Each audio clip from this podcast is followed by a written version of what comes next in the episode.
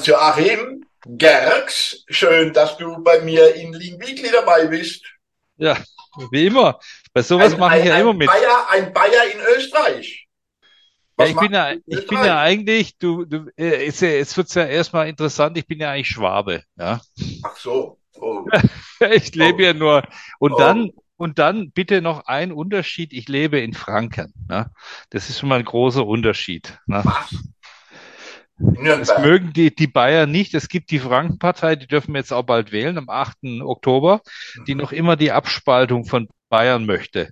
Also von daher ähm, haben wir da noch ein paar Themen offen, ja. Aber wir haben zum ersten Mal einen fränkischen äh, Ministerpräsidenten, weil der Herr Söder kommt nämlich aus Nürnberg, ne, wo Ja, ich ja der, wohne. da ist ja heute gerade äh, Parteitag gewesen. Ihr habt ja in zwei Wochen Wahl.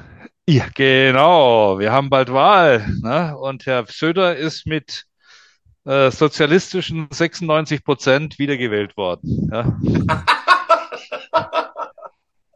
Ja, also da würde er ja davon träumen, wenn er 96 Prozent bei den Landtagswahlen bekommen würde. In 40 Ja, das wäre, das wäre sein Traum, aber ähm, der wird leider nicht in Erfüllung gehen, habe ich den Eindruck, ja, so wie die Situation aussieht. Also, wenn die das Demoskop völlig daneben liegt, dann könnte es schon noch sein, aber ich glaube es nicht. Ja. Der, der, ähm, der hat ja, ähm, also der hat ja jetzt einen ernstzunehmenden Wettbewerber mit den Freien Wählern. Ne? Der Ja, ja, ja, ja, ja, es hat ihm ja offensichtlich etwas ja irgendwie geschadet. gemacht, Ja, ne? ja, hm, ja, ja. Naja, gut, wie auch immer. Wir werden sehen. Ne? Ja, ja. Also, okay, also du bist Schwabe, lebst in Franken und bist jetzt in Österreich. Was machst du denn jetzt? Ja, genau, ja. Urlaub. Also multikulturell. Ja, okay, quasi, quasi. Was machst du in Österreich? Ja, Urlaub. Ach, Erholung. Urlaub. Erholung, Erholung. Der Ja, ja, Stefan genau. hat dich, der Stefan hat dich zu mir gelotst, mitten in deinem Urlaub. Ja, Ich ja, muss aber so. schon sagen, wo in, äh, im Urlaub. Hans. Ja, in äh, äh, Grünau im Almtal, äh, im Salzkammergut. Schönen Salzkammergut. Zum Wandern. Ja, mehr Erholung. Also momentan, wenn ich mir die Wettersituation angucke, dann bleibt man lieber drin, weil es regnet und es Aha. ist äh, 13 Grad kalt. Also von daher eher äh, so fürs Wochenende mal ein bisschen, ne? Erholung, Erholung, ja. Also, ich bin ja überhaupt nicht vorbereitet. Also ich weiß, ähm, dass du äh, bei Audi mal gearbeitet hast. Ja, nee, ich arbeite noch bei Audi, aber immer, ich habe immer, ich habe immer in Teilzeit gearbeitet bei Audi. Das war mh, äh, meine Voraussetzung, um bei Audi zu beginnen. Ich habe 2004 ähm, bin ich zu Audi gestoßen und habe gesagt, ähm, weil ich einen sehr interessanten äh, zweiten Auftrag hatte. Also ich war vorher in einer kleinen Beratung, äh, habe dort aber auch nur Teilzeit gearbeitet, weil ich durfte in der zweiten Arbeitshälfte meinen Beitrag zum Aufbau des Executive Education Center der TU München leisten. Und das habe ich 2003 begonnen. Und dann kam das Angebot von Audi und dann sage ich, Leute, ich komme nur, wenn ich ähm, diese spannende Aufgabe weitermachen darf. Und äh, da sagten die, genau, das finden wir richtig interessant. Diese Verknüpfung zur TU München wollen wir sowieso stärken. Das heißt, es war eigentlich ein, ein positiver, ähm, also ein, ein, hat für mich gesprochen, dass ich das mitbrachte, diese Tätigkeit und die übe ich seit konstant wie ich bin, äh, auch seit 21 Jahren aus. Das Institut heißt jetzt Institute for Lifelong Learning, ist jetzt, äh, war früher Executive School. So, jetzt bin ich gerade wieder, keine Ahnung, was ist jetzt Ja, mach einfach weiter. Du musst bloß deine Kamera wieder einschalten. Ja, ja, alles Du darfst gut. halt Ja. nicht an den Knöpfen rumfummeln. Ja, ja, ich, ne, ich habe nur hier äh, am Gerät das Gerät justiert. Nein, und ähm, die heißt, das heißt jetzt, es wächst enorm, gedeiht enorm. Äh, und zwar äh, haben die mich für das Thema Organizational Theory und Change Management ähm, geholt. Äh, äh, unterrichte mit zwei Professoren dort. Und jetzt brauchen die selbst Change Management, weil sie in einem Wachstums, äh, ein Wachstumsproblem haben. Sie sind äh, gewachsen auf fast 30 Mitarbeiter und müssen jetzt sich neu strukturieren. Äh, da war ich äh, zu Beginn des Monats dann in München und habe ihnen ähm, geholfen, mal darüber nachzudenken, wie man diesen Veränderungsprozess an einer Universität bewältigt. Schwierig, Genau. oder? Schwierig, Ja, oder? ja, ist witzig, ja, ja. Aber es ist wirklich, man muss sagen, die TU München ist der Vorreiter, dass sie in die Erwachsenenbildung geht. Ja? Also das machen Also MBA-Programme gibt es ja mittlerweile an vielen Universitäten, aber die haben jetzt wirklich, die haben insgesamt 40 Programme äh, und zwar auch technische Weiterbildungsprogramme. Und das sind sie echt gut. Ja. Und deshalb heißt es Institute for Lifelong Learning. Das heißt, die waren früher an der Business School äh, angesiedelt äh, und sind jetzt ein eigenes Institut mit eigenem Institutsdirektor, mit eigener Institutsinfrastruktur und den damit verbundenen neuen Herausforderungen. Und hat es was damit zu tun, dass Universitäten da jetzt, also scheinbar ist ja die TU äh, da so ein, äh, so ein Vorreiter, ähm, äh, dass die sich zunehmend selbst finanzieren müssen oder oder oder also das ist ja nicht neu, das ist ja schon eine ganze Weile. Ja, also äh, nee, sie müssen es nicht tun. Deshalb tun es ja viele Universitäten nicht und viele Professoren äh, wollen das auch nicht, weil es bedeutet mehr Arbeit oder eine andere Form der Arbeit. Äh, die TU München sagt, nee, das ist ein großes Feld das auch ein gesellschaftlicher Auftrag für die Universitäten ist, dass man eben nicht nur in die sogenannte juvenile Ausbildung, also na, von äh, quasi Erstausbildung äh, geht, sondern tatsächlich auch im Sinne von Lifelong Learning äh, einen Beitrag zum gesellschaftlichen Transformationsprozess leistet. Also, ne, und das ist, da finde ich, sehr, sehr vorbildlich. Themen, ne? ne? Also da, da gibt es ja gerade genug Themen. Ja, äh, total. Nee, ja. weißt du, und ich merke so, die Universitäten tun sich da schwerer, äh, die Fachhochschulen sind da, tun sich leichter und insbesondere die privaten, weil die sehen natürlich das Geld. Ja? Äh, aber wir haben ja gerade in, in, den, in den angelsächsischen Ländern, die haben eine äh, tolle, wirklich eine eigene Infrastruktur für diese äh, Weiterbildung, universitäre Weiterbildung. Also wenn du mal, ich war mal in der University of Durham, ja, die haben ja eigene Gästhäuser, eigenen Koch für, äh, für diese Executives äh, Education. Ne? Äh, Harvard lebt davon ganz stark. Ne? Also, ne? also von daher, äh, das ist ein Zukunftsmarkt, ne? den sich die TU da sehr früh erschließt.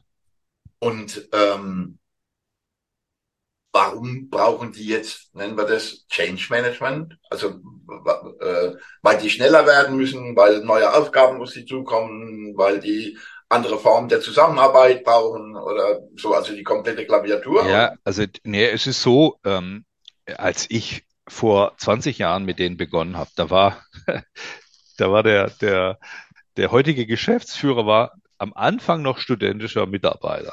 Und dann gab es eine Geschäftsführerin und ein Sekretariat. So, mittlerweile sind es 30 Leute, die da arbeiten. Das heißt, die haben ein typisches Wachstumsproblem. Und äh, mit dem Wachstumsproblem braucht es neue Strukturen, neue Prozesse, äh, Rollen, äh, Klärungen. Ne? Und äh, die müssen natürlich auf ein hochdynamisches Feld. Es gibt das Feld der MBA-Studiengänge, die sind relativ stabil, aber es gibt so weitere Zertifikatstudiengänge, wo die einfach experimentieren, im Baubereich zum Beispiel, dann IT-Bereich, wo sie ein Zertifikatstudium machen. Und da gibt's manche, die laufen, manche laufen nicht. Ne? Also und dann machen sie auch viel Customized Trainings für die für Unternehmen. Also Unternehmen kommen auf die TU München und äh, äh, fragen dann nach und sagen, wir hätten gern ein Global Leadership Program. Mhm. War ich auch schon mit beteiligt. Ne? Äh, und das sind große Unternehmen wie die, der TÜV Süd zum Beispiel, Wacker Neuson. Äh, also, Wacker Neuson, ja? Ja, ja, ja, ja, sehr, sehr interessant. Ja. Also Wacker Neuson kenne ich. Ja ähm, aus zweierlei Gründen. Ich konnte, also ich, zu Wacker Neuson gehört Weidemann. Mhm. Und Weidemann ist ein Radladerhersteller, kommt ursprünglich aus der Landwirtschaft und es gab ja, also es gibt immer noch einen Herr Weidemann, das ist der Neffe vom Gründer. Mhm. Und ähm, dem seine Söhne haben keinen Bock, ähm, den Laden zu nehmen, weil die halt völlig anders veranlagt waren. Ähm, und dann hat er das Ding an einen Investor verkauft. Mhm. Und ähm, der hat halt die Braut geschmückt, wie man so schön sagt. Ne? Äh, so. Und dann ist Wacker Neushorn eingestiegen. Mhm. So. Und die, also lass mich lügen, und es ist aber bestimmt schon zehn Jahre her, die haben zu der Zeit, das ist ja eine österreichische Familie, ne? also das, äh, Wacker, oder? Ist es Wacker oder ist es Neuhausen? Keine Ahnung. Ja, das ja. ist, nee, Wacker, Wacker ist schon, die, der Hauptsitz ist München.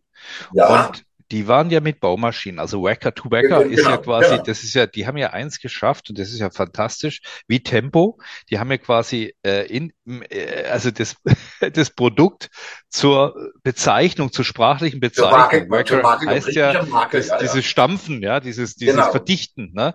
To und die Wacker, waren in der Nähe ne? von Ingolstadt, also dort, wo die, äh, ja, ja, wo die Handstampfer und die äh, äh, die Flutlichtmasten für die Beleuchtung von der Baustelle, die sind in der Nähe von Ingolstadt oder. Ja, Reichertshofen, Reichertshofen. Reichertshofen, genau. genau. Mhm.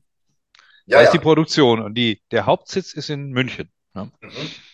Und ähm, aber in Österreich, da werden die Kleinbagger hergestellt. Mhm. Ähm, und dann war Kramer Radlader, ähm, Allrad, äh, mhm. die waren pleite. Die haben sie dann gekauft, die haben sie mit äh, reingenommen und eben dann äh, Weidemann, die halt ziemlich stark in der Landwirtschaft waren, weil das ziemlich innovativ, also so im Kleintonnenbereich, äh, ein Kniegelenkter.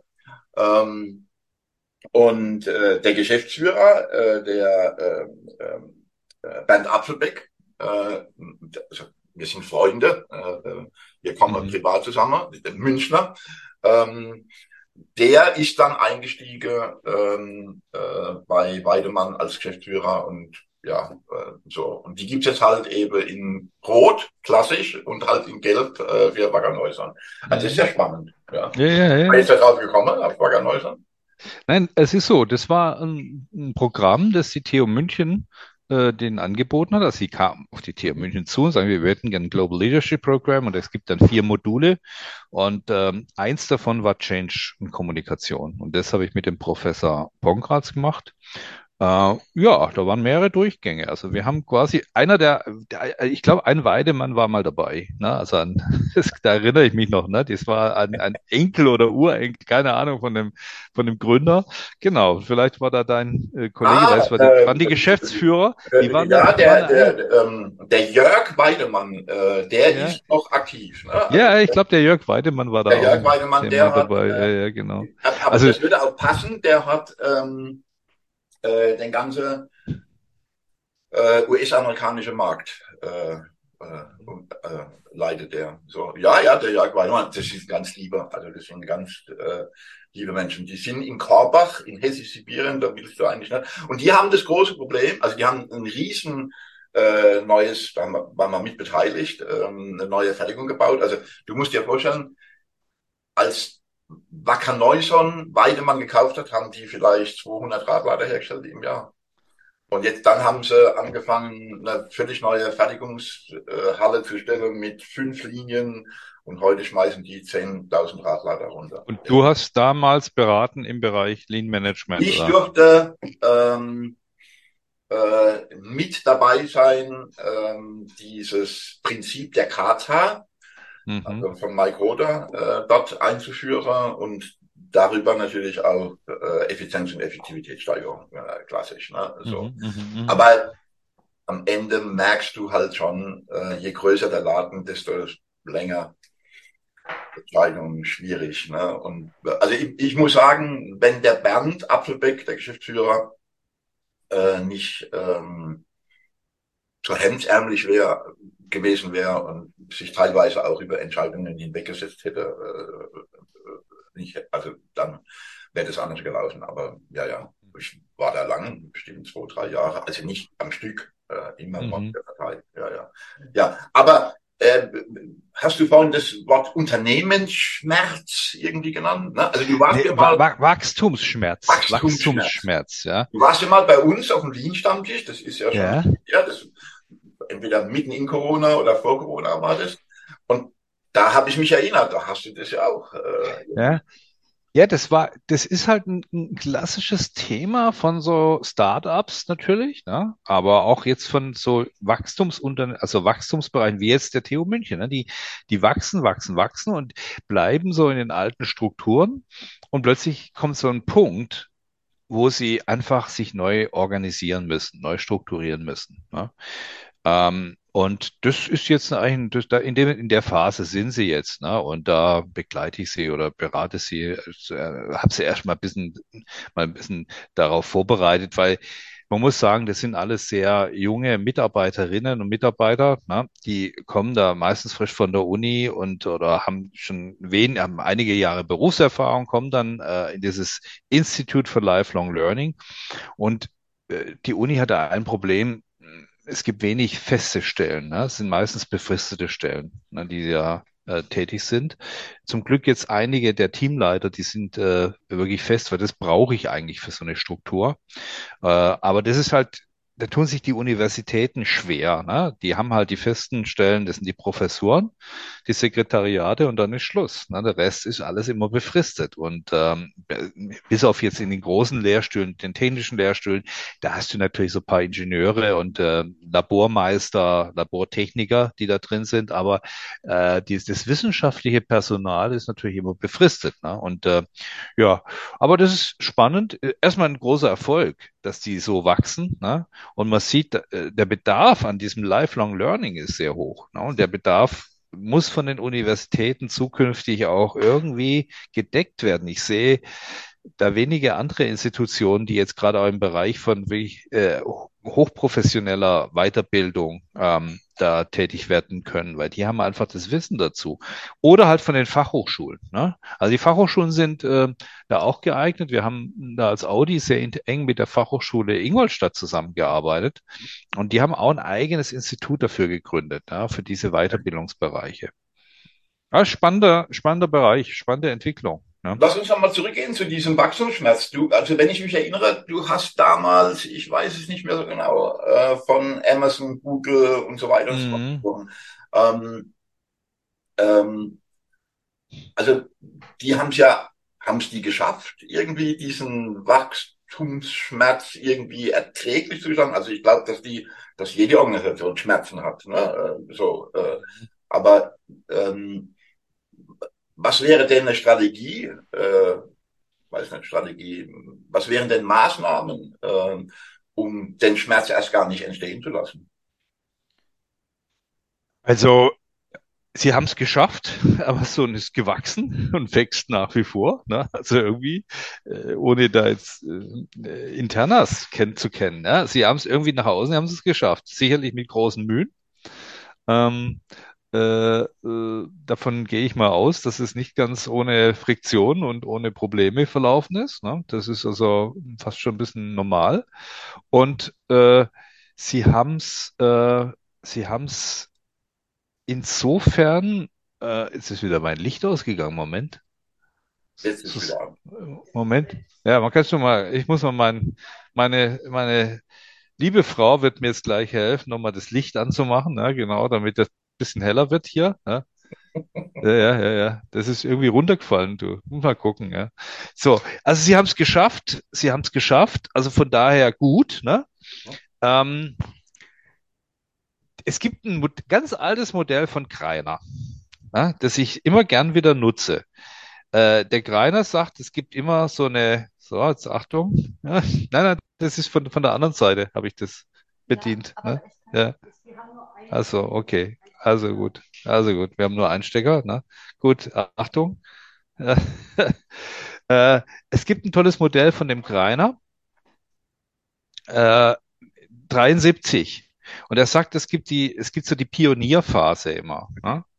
Und dann kommt irgendwann mal, und das lernt man bei allen, äh, bei allen Startups, es gibt so eine Differenzierungsphase und da sind die jetzt auch. Ne? Die kommt einfach. Also ich muss mich differenzieren, ich muss mich ausdifferenzieren, ich muss äh, und äh, dann äh, kommt so eine Bürokratisierungsphase oder eine, eine ja in der Differenzierung. Dann irgendwann mit die vierte Phase ist die Integrationsphase, vor der viele Unternehmen dann stehen, die zu bürokratisch sind. Ne? Und äh, ja, das ist also ähm, ist eigentlich ganz äh, ganz spannend, ja, das das anzugucken. Und äh, von der der Schmerz von der Pionierphase zur Integration zur Differenzierungsphase, der ist halt meistens schmerzhaft, weil du plötzlich früher konntest mit allen reden und plötzlich brauchst du halt Strukturen. Ne? Und ähm, naja, es wird ein bisschen bürokratischer, ein bisschen hierarchischer auch meistens, ne? aber zumindest bürokratischer und formaler. Ne? Und der also du hast damals, ich erinnere mich jetzt wieder, also äh, mhm. Stichwort, du, du hast ja so ähnlich hieß der Titel Netzwerke bauen Hierarchien. Ja, Ach, das, ist, äh, es war ein ja, Lieblingsthema, ja. Bitte was? Ein Lieblingsthema von ja, mir. Äh, ja, finde ich auch. Also finde ich auch. Warum finde ich auch? Weil ja ähm, irgendwie Netzwerk per se so den Eindruck macht, dass es keine Hierarchie gäbe. Ne, äh, auf der einen Seite, also so, wie man die grafisch darstellt. Und andererseits ist es ja so, ähm, dass viele glauben, ähm, dass Organisationen per se in einem Netzwerk organisiert sein könnten und dass es dann da drin keine Hierarchie gibt. Und ich finde das absoluter Bullshit. Mhm, mh, also mh. Äh, ich finde auch an Hierarchie nichts Schlimmes, weil es mir ja auch Orientierung gibt. Ob das dann immer förderlich für irgendetwas ist, also Geschwindigkeit und so weiter und so fort, das sei jetzt mal dahingestellt. Aber liege ich da falsch? Na ja. Nee, da liegst du völlig äh, auf meiner Linie. Ne? Also erstmal schließt sich das nicht aus. Ja. Also es gibt ja das berühmte Buch, also ein sehr tolles Buch von Nigel, Nigel Ferguson, der hat, der, das heißt Türme und Plätze, ne? wie hier, also ich, den genauen Titel ist der Untertitel. Äh, und zwar sagt er, wie Netzwerke und Hierarchien sich gegenseitig bedingen. Also in der historischen Forschung gab es das schon immer. Es gab immer äh, Hierarchien, wie Kirche zum Beispiel, katholische Kirche. Und dann gab's äh, die, äh, die, die Reformation, die erstmal ein Netzwerk war, ein loses Netzwerk. Ne? Und dann, äh, äh, das ist die alte Hierarchie attackiert hat und dann aber selbst zur Hierarchie wurde, in der Form der evangelischen Kirche, der protestantischen Kirche. Ne? Das heißt, es gab schon immer so äh, Themen. Und es gibt ja innerhalb von Hierarchien Netzwerke. Ja? Also du kannst ja sagen, es gibt die formale Organisation und die informelle Organisation. Also wenn du äh, bei Audi mal die Netzwerkstrukturen dir angucken würdest, ne, äh, dann würde ich sagen, ja, das ist ein Family Culture. Ne? Also da, da gibt's ganz viele Netzwerke, die ähm, parallel zur formalen Hierarchie funktionieren. Ne? Also mir wurde mal berichtet, wenn man abends auf dem Grill, gibt es manche Bereiche, wo am Grillabend dann ähm, äh, die Strategie besprochen wird und nicht in der formalen Sitzung. Ne? Und das ist ganz normal für viele Organisationen. Genau, in der ne? Politik nennt man sowas Hintergrundgespräche. Genau, ja, genau. Und äh, also das heißt, du hast die formale und die, das, das schließt sich nicht aus. Und das, das ist ja mein Argument gewesen, dass du sagst, nee, wir, wir, wir, wir über ähm, äh, wir über äh, oder wir, wir, wir sehen das Netzwerk, so klingt so positiv, Hierarchie ist so schlecht. Ne? Also erstmal, die Hierarchie wird seit 19, also Mary Parker Follett hat 1942 einen ersten Artikel über das Ende der Hierarchie geschrieben. Ne? Und seitdem gibt's, es ist schön, es gibt so ein, eine Geschichte der Ende der Hierarchie und es, es gibt sie nach wie vor. Ja? Also äh, irgendwas muss an ihr positiv sein. Ne? Und äh, ein Freund von mir, der, weil alle reden über Empowerment und so, ja, das wird kommen. Ich glaube, Agilität ist kein Hype, sondern es wird kommen, Empowerment, aber der hat Forschung betrieben in äh, Krankenhäusern. Und da fragte er die Krankenschwestern nach Hierarchien. Da sagen die, nein, Hierarchie schützt mich, weil ich habe zum Beispiel keine Verantwortung für manche Themen, obwohl ich sie übernehmen könnte, will ich aber nicht. Das bleibt ganz bewusst beim Arzt, weil da geht es um Leben und Tod und äh, ich will das gar nicht, diese Verantwortung. Ne? Äh, und äh, von daher äh, wünschen sich auch manche Beschäftigtengruppen Hierarchie zum eigenen Schutz. Ne? Das ist schon mal wichtig, ne? Ja. Und übrigens, es, es, komme, es, es gehe noch weiter. Ich bin auch ein echter Bürokratie-Fan. jetzt, jetzt, los. Jetzt, jetzt geht's los, ja? Nee, äh, ich bin Soziologe. Und wir haben, unser, unser Gründungsvater ist Max Weber. Ja, bei, quasi, du wohnst ja in Mannheim, ne? Ja, genau. Also, ja, genau. 30 Kilometer weiter Heidelberg. Ja? Heidelberg. Max genau. Weber. Institut äh, für Soziologie. Das heißt, unser großer Max Weber hat dort gelehrt. Und Max Weber hat, äh, und zwar jetzt mal gar nicht im Sinne, weil Bürokratie hat ja erstmal was Negatives. Ne? Und Bürokratie, also seine Bürokratietheorie äh, sagt, Bürokratie ist die Voraussetzung für eine moderne Gesellschaft, weil sie macht Prozesse transparent. Prost, ja, ich mache noch weiter Tee. Sie macht Prozesse transparent und nachvollziehbar. Ähm, wir alle wünschen uns nicht mehr zurück die Zeit ähm, äh, der großen Eminenzen, Fürsten. Ne? Und wenn du, wenn der Fürst sagt äh, rechts rum, dann geht's rechts rum. Wenn er sagt links rum, geht links rum. Äh, und er muss es nicht begründen, weil er hat die absolute Macht. Und ähm, wie diese Entscheidung zustande kommt, äh, interessiert keinen. Das ist irgendwie im äh, Interesse. Es, es, es geht, äh, der, der Fürst macht, was er für, für richtig hält. Ne? Das wollen wir nicht. Äh, also das wollen wir immer dann, wenn sie Entscheidung in unserem Sinne ist. Dann wollen wir so eine Entscheidung. Ja? Aber äh, ich glaube, keiner von uns möchte heute, dass du zum Amt gehst und dann sagt der, hier, das Gesicht vom Ralf gefällt mir nicht, der kriegt keinen Führerschein. so so wäre das früher gewesen. Ne? Ja, ja. ja, ja. ist auch heute noch so, dann fängst du halt in der Hosentasche an, Geld zu zählen. Ja, genau. genau. In manchen also, Ländern. Also jetzt, jetzt, jetzt müssen wir sehen, also das ist die Bürokratietheorie, die mir natürlich gefällt. Ja. Also mir gefällt natürlich Bürokratie, also ein überbordendes Maß an Bürokratie gefällt mir natürlich auch nicht, wenn ich jetzt äh, einen Antrag auf, auf, ein, auf ein Bauvorhaben einreiche und das dauert ewig. Das finden wir natürlich auch nicht gut. Aber ich sage mal nur, die Bürokratie hat da Vorteile. Ne? Also sie schafft Transparenz und Entscheidungssicherheit und äh, macht und, und, und entkoppelt es von Persona, Personen. Und das sagt ja Max Weber, ist der große Schritt der gesellschaftlichen Entwicklung, dass du von einer, ähm, einer archaischen Gesellschaft zu einer modernen Gesellschaft kommst, die wirklich Nachvollziehbarkeit äh, da äh, mit sich bringt. Ne? Also ähm, ich bin sehr bei dir. Äh, bei dem Thema, bei dem Thema Bürokratie weiß ich noch nicht. Da, mu da, muss, da muss ich drüber nachdenken. Ähm, ich bin sehr bei dir äh, im Sinne von äh, Hierarchien sind erstmal nichts Schlechtes. Ähm, ja. ähm, und äh, ich, ich habe auch überhaupt keine Idee, warum Hierarchie so so negativ äh, immer äh, verstanden wird äh, weil wir das ja alle erleben äh, bei der Feuerwehr. Du hast das Krankenhaus gesagt, wo im Übrigen ja auch noch zwischen Berufsgruppen unterschieden wird und so weiter. Und immer in Krisensituationen, und Organisationen können ja auch in der Krise sein, muss es irgendeinen geben, der entscheidet. Äh, und dann kann ich halt nicht diskutieren. So. Mhm. Ja.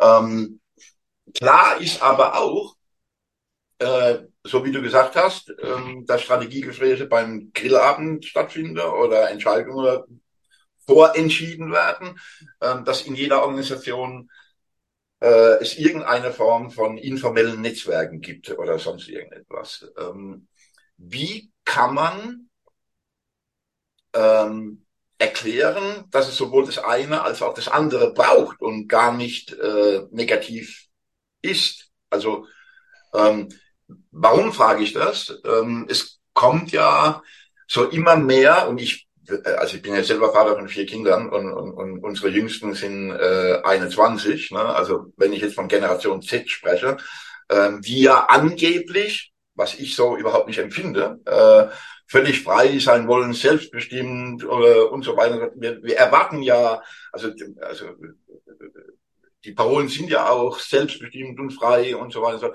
Und dann kommen die in eine Organisation und erleben es völlig anders.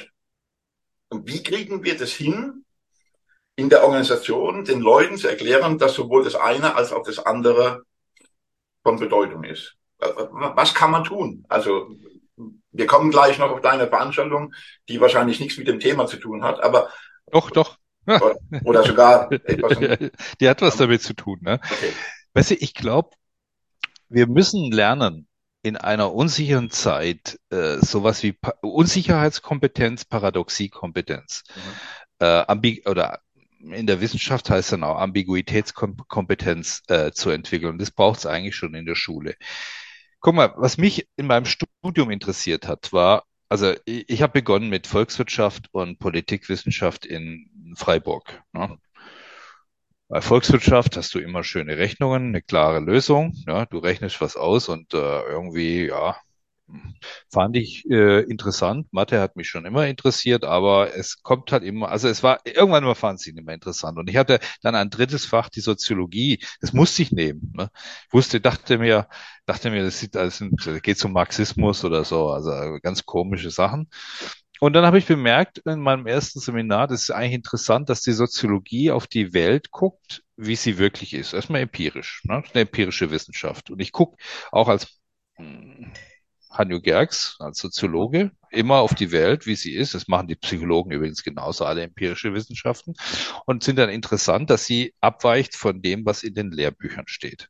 Mhm. Ich habe dann in äh, Nürnberg weiter studiert nach dem ersten Semester Sozialwirt. Ja, das ist so eine Mischung zwischen BWL, VWL und Soziologie.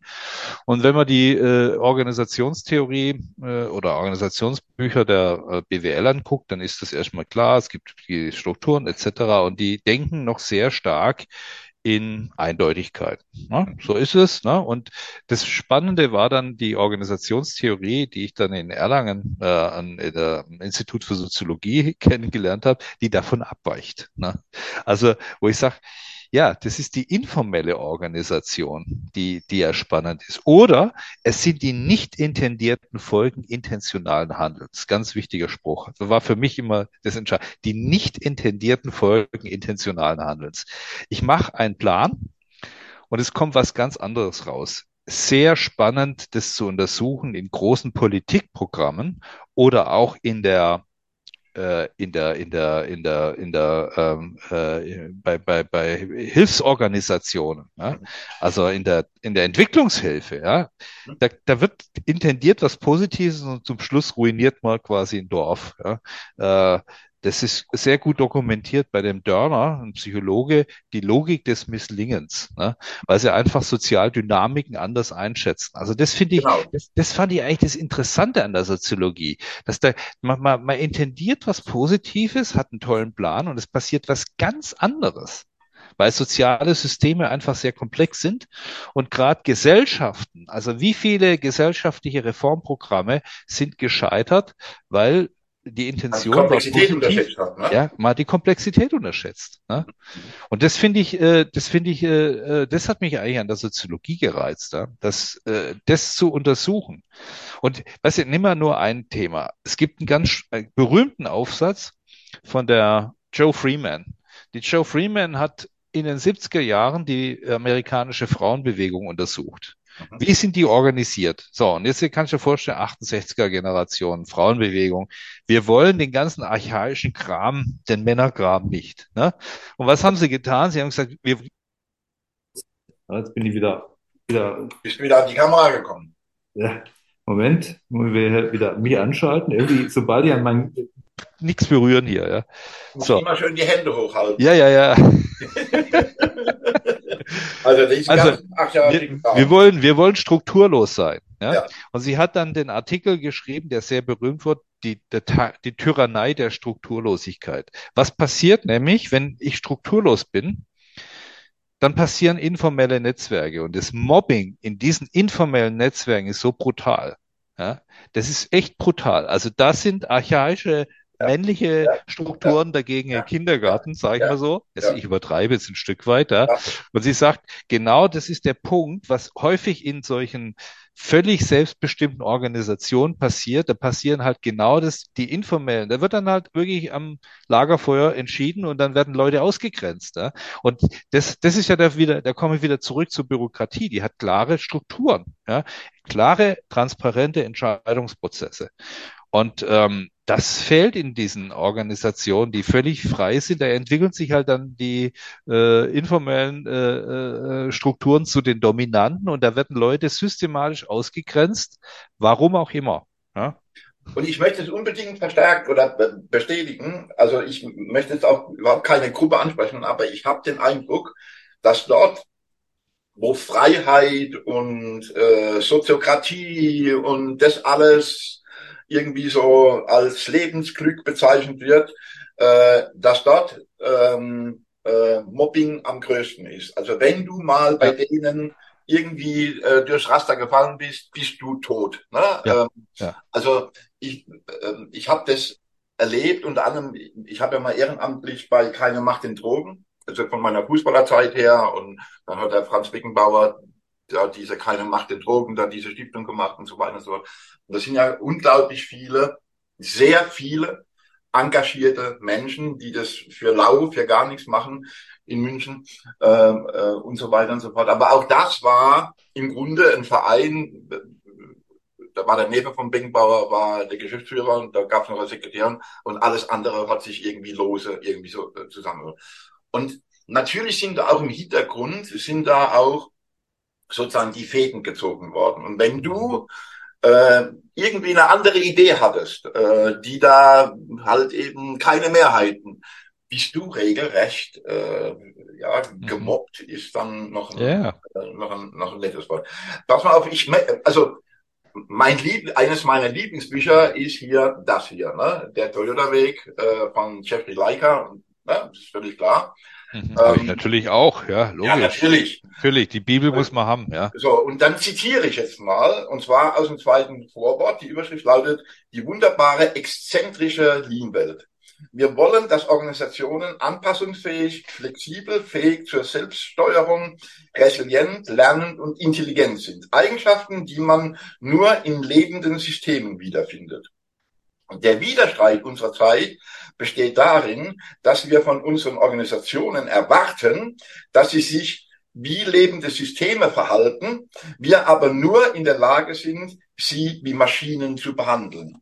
Also, ähm, also ich erlebe das ja auch, dass wir von den Organisationen, also respektive von den Menschen, äh, all das erwarten, was da steht. Okay? Aber was heißt es denn in Wirklichkeit? Das heißt doch, dass wir erwarten von jedem Einzelnen, dass er bereit ist, brutal viel Verantwortung zu übernehmen. Mhm. Ne? Äh, dass er Entscheidungen trifft, dass er, äh, was weiß ich, ne? so. Und ich stimme dem per se zu, was da als, mhm. was da steht. Ja, also dass wir das verlangen, aber in Wirklichkeit ähm, wie Maschinen wandeln und wir glauben auch noch, wir können Organisationen irgendwie in Methoden abbilden und so weiter und so fort. So.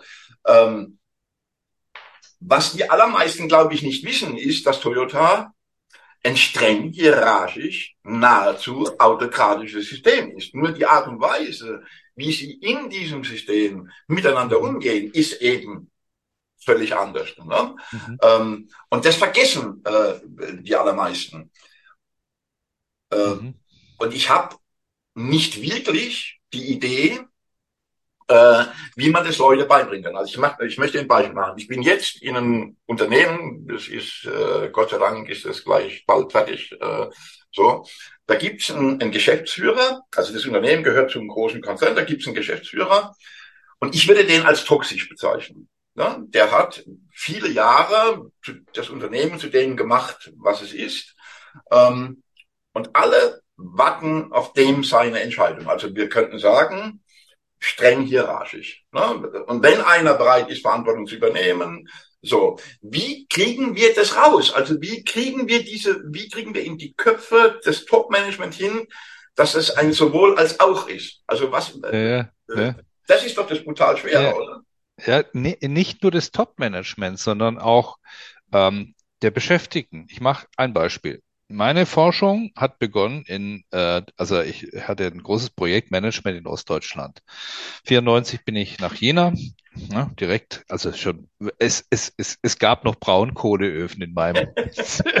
das, Braunkohle ist sehr schlecht, weil die brennt nämlich nicht durch, da muss ich nachts aufstehen und nachlegen. Ja. Also äh, ich habe ein Stück weit diesen Aufbau Ost mit begleiten dürfen, was als Soziologe natürlich ein ganz äh, exzellentes Forschungsfeld war, ne? weil den Merger zwischen zwei Staaten zu beobachten, zu untersuchen, das ist wirklich, das passiert einmal in, das passiert einmal in 200 Jahren. Ne? Ja, ja. Und ähm, du hast Glück gehabt, genau in der Zeit geboren. Ja, genau. Also und wir hatten, äh, wir hatten Glück, genau. Ähm, und da haben wir mehrere Fallstudien in verschiedenen Branchen äh, haben wir gemacht.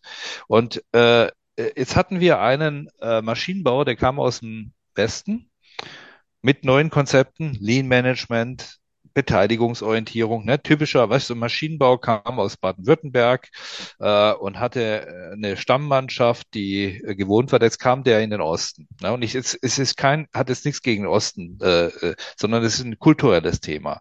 Wenn ich gewohnt bin, kultu kulturell in sehr hierarchischen Strukturen zu arbeiten, ne? über, Jahr, über Jahrzehnte hinweg, dann äh, tue ich mir schwer, wenn da einer kommt und plötzlich ganz anders agiert. Ne? Es war nicht so, dass da jetzt äh, die schreien auf, ja, endlich dürfen wir das tun, was wir wollen, sondern die waren verunsichert durch diese neue Form der Führung. Ne?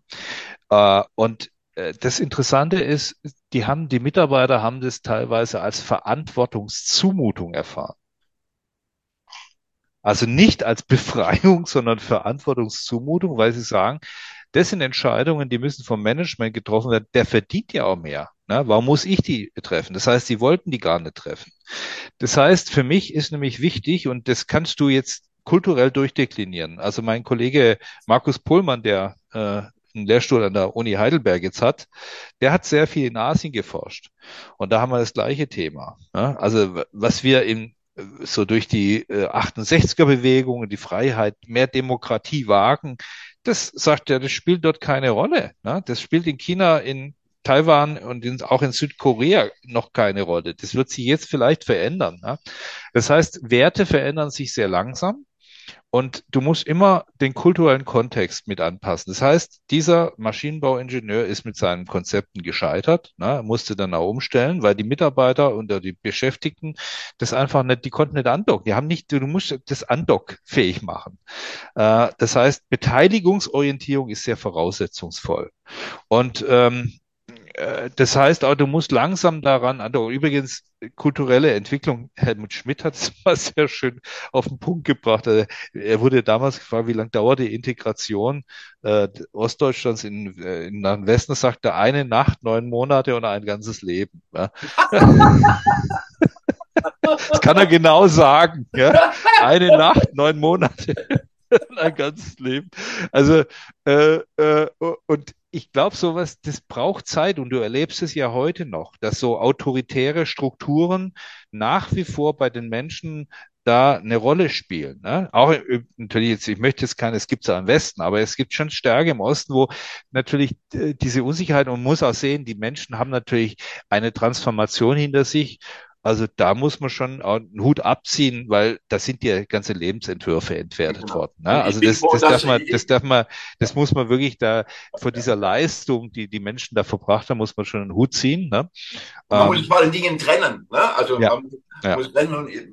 Also ich kann nur sagen, ich bin froh, dass ich auf der Seite geboren ja, bin. Ja, ich ja, wir sind, wir sind glücklich. Also, ja. mit, ne? also mit, mit neun, als Jahrgang 59 also ich würde nicht wissen, wie es mir gerade geht, ja. äh, äh, wenn ich im Osten geboren worden wäre. Und ähm, ich möchte es insofern noch gesehen, weil du von China gesprochen hast. Äh, vor drei Jahren oder vor vier Jahren haben wir äh, für ein großes Unternehmen, ein Kunde von uns, haben wir äh, so eine Deutschlandreise organisiert. Ne? Äh, wir sind beim Otto gewesen, wir sind dort gewesen, wir sind da gewesen und so weiter. Da waren unter anderem Chinesen dabei. Und ähm, der äh, damalige CEO, der hat uns quasi, also österreichisches Unternehmer, ähm, Konzern weltweit, äh, machen Steine, äh, um es kurz zu machen, ähm, hatte die Idee, äh, also er hat uns geholfen, um Lean Management irgendwie zu dort hineinzubringen, also vorsichtig, ne, äh, so. Ähm, und naja, dann waren halt logischerweise äh, waren halt eben auch die Werksleiter und das Management aus den, aus den chinesischen Werken da und die haben nur Bauplätze gestaltet. Ne? Die, also die haben zwar die ganze Zeit immer wieder gehört, was in Europa und in Amerika und, und so weiter und so fort, was darunter verstanden wird, aber ähm, wir haben uns dann angefangen zu unterhalten. Und dann sagt der eine Chinese zu mir, sagt der Ralf, das ist völlig undenkbar. Das ist bei uns nicht möglich. Mhm. Also im Übrigen mhm. wollen das auch die Mitarbeitenden überhaupt nicht. Genau. Sie ja. wollen es nicht. Ja, ja. Die, die, wollen, dass wir ihnen sagen, was zu tun ist. Das ist jetzt natürlich sehr verallgemeinert. Ähm, da wird sicherlich auch das eine oder andere innovative Unternehmen geben, Shanghai und Besserteufel, irgendetwas. Aber wir müssen einfach kapieren. Und ich erinnere mich noch, das vielleicht noch eine, eine, eine kurze Episode, als junger Berater war ich ähm, in Oberhausen äh, bei Schunk Sintermetalltechnik und das war genauso die Zeit, äh, wo Lean irgendwie gekommen ist, da ist ja äh, Teamarbeit und und so weiter äh, groß propagiert worden. Und ich vergesse nie, also Sintern ist ja ein relativ einfacher Prozess, ne? Pulver, irgendwie eine Werkzeug, Wärmepresse, ähm, kalib äh, durch den Ofen kalibriere fertig. Ne? Und die haben Zahnräder für äh, das Getriebe von einem Opel Corsa gemacht. Äh, also an einer Maschine. Und ich war da und da diese Frau, die da drei solche Sinterpressen bedienen musste, die musste jedes zehnte Teil musste, musste sie auf eine Küchewaage legen, um herauszufinden, ob das Gewicht einigermaßen nimmt. Und dann habe ich ne, als junger Kerl gedacht, ähm, ich müsste ihr jetzt erklären, dass sie sich identifizieren müsste mit diesem Produkt und ähm, habt ihr dann erklärt, ähm, ja, und überlegen Sie doch mal, wenn Sie nachher rausgehen und Sie sehen Opel Corsa fahren, dann können Sie sagen, mhm. Sie haben ein Teil von diesem Opel gemacht. Äh, äh, äh.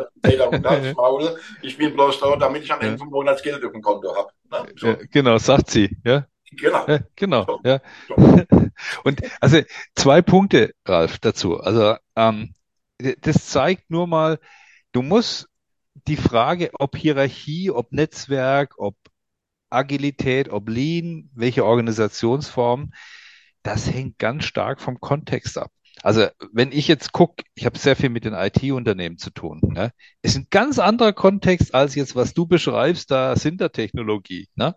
Und das ist ja übrigens sehr interessant, ähm, äh, der, der, der, der Cultural Clash zwischen Hardware und Software. Ich habe eine Studentin, die ist bei Siemens und mhm. äh, Industries und äh, die haben so eine Software-Schmiede in, äh, in Vancouver, glaube ich, gekauft, ne?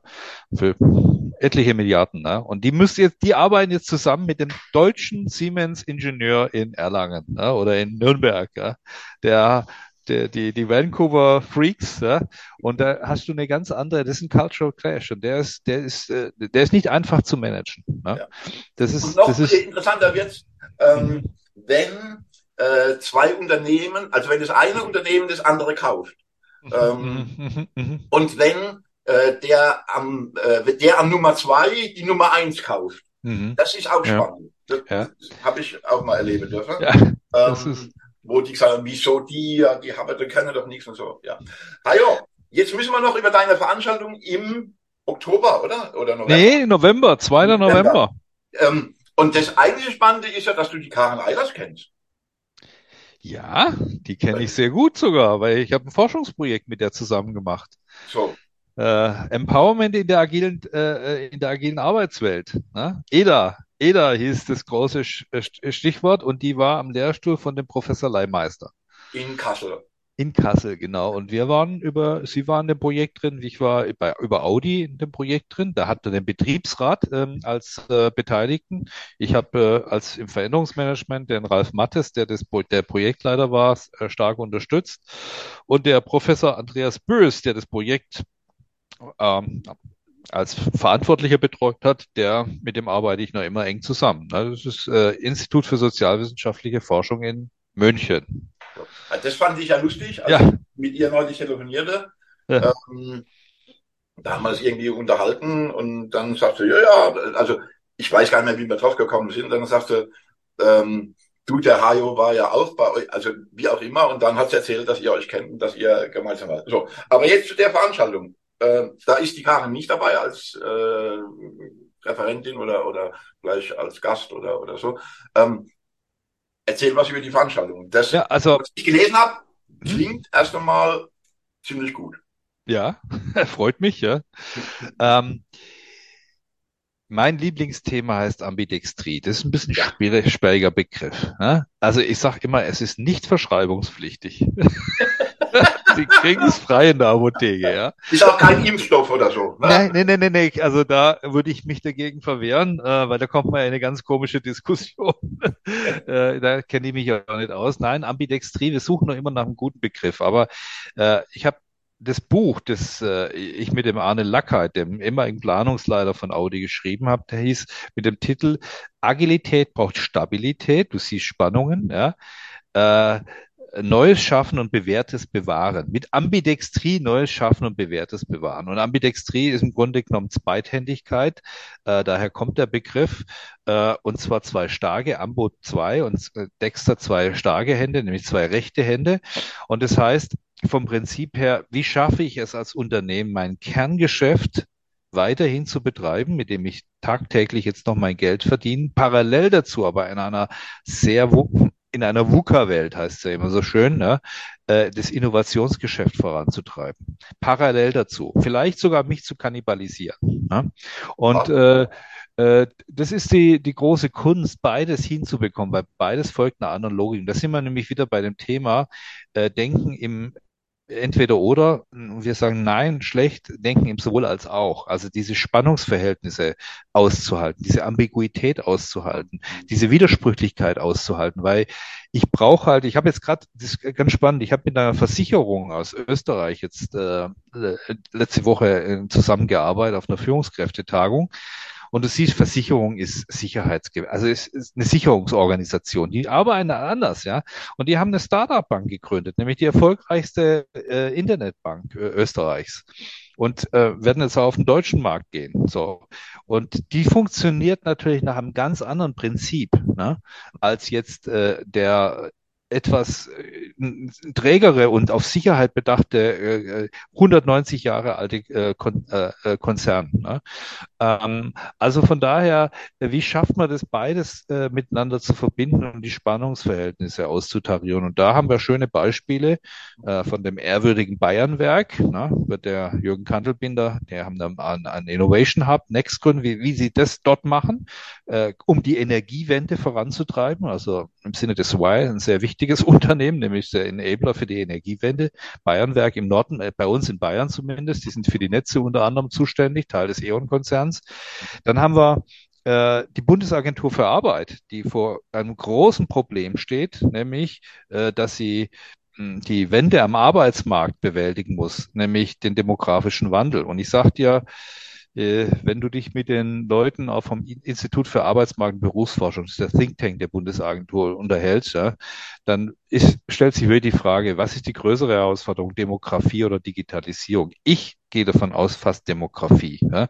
Was die sagen ist, ähm, Demografie, äh, also wenn die 64er Jahrgänge in Rente gehen, ja, wir haben jetzt schon Arbeitskräftemangel dann ist das aber Kindergarten dagegen, ja, weil da geht richtig ein großer Schwung. Und die Bundesagentur für Arbeit hat genau dieses Problem auf dem äh, auf ihrem Markt. Ne? Sie muss sich wenden von der Arbeits- zur Arbeiterlosigkeit. Ne? Äh, und sie muss auf der anderen Seite verliert sie in den nächsten zehn Jahren 30 Prozent der Beschäftigten. 30 Prozent, das musst du dir auf der Zunge zergehen. So, und wir beraten die, das ist ein Kunde von uns, äh, haben ein ambidextres Führungsmodell für die entwickelt, nämlich zu sagen, ich muss als Arbeitsagentur und Versicherungsagentur natürlich hm, Strukt gute Strukturen, transparente Strukturen haben. Ich muss Ergebnisse bringen. Ich muss effizient mit den Geldern der Versicherten umgehen. Aber ich muss natürlich auch neue innovative Lösungen finden und Mitarbeiter bestellen. Also das ist von daher äh, das Modell. Und wir haben die IBM als ehrwürdiges Unternehmen dabei. Oh.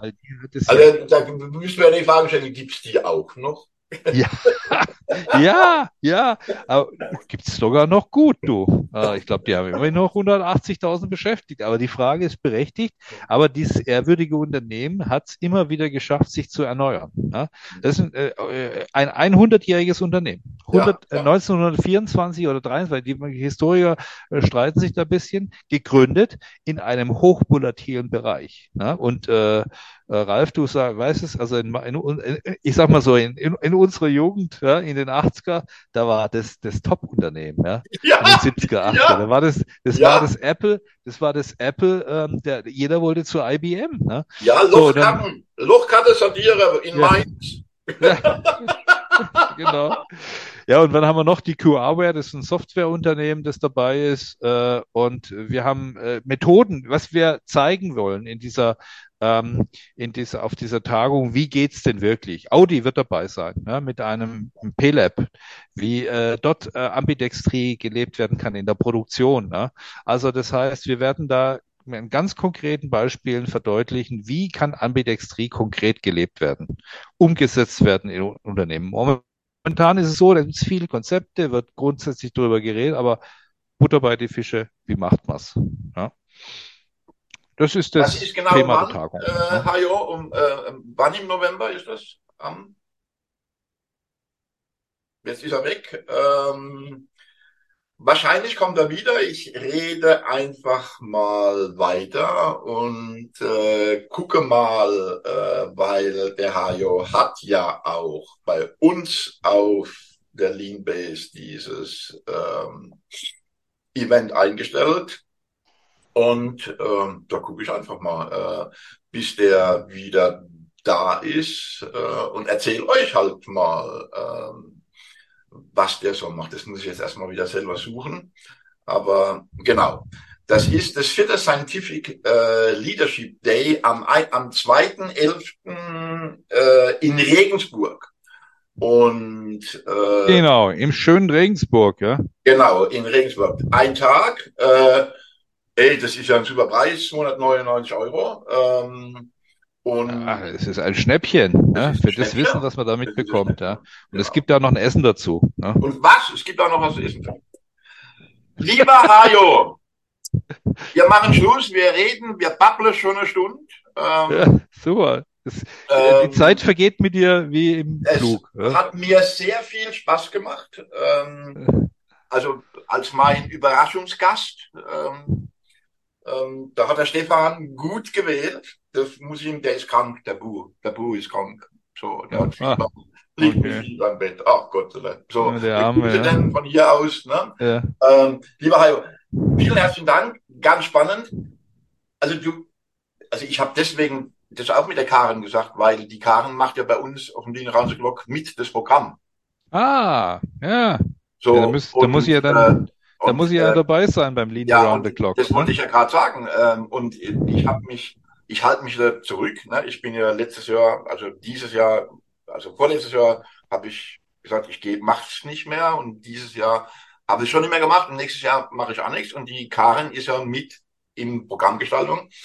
Und deswegen hatte ich angenommen, dass die dich angesprochen hat. Also. Ja, ja, sie hat, wir haben schon Kontakt, aber es war irgendwie, ich glaube, es ist sehr eng alles, äh, aber wir sind wieder in Kontakt. Genau, ja. Gut. ja. Also dann wäre es ja klasse, wenn du bei Lina, also das ist am 14. Ja, ah, ja, okay.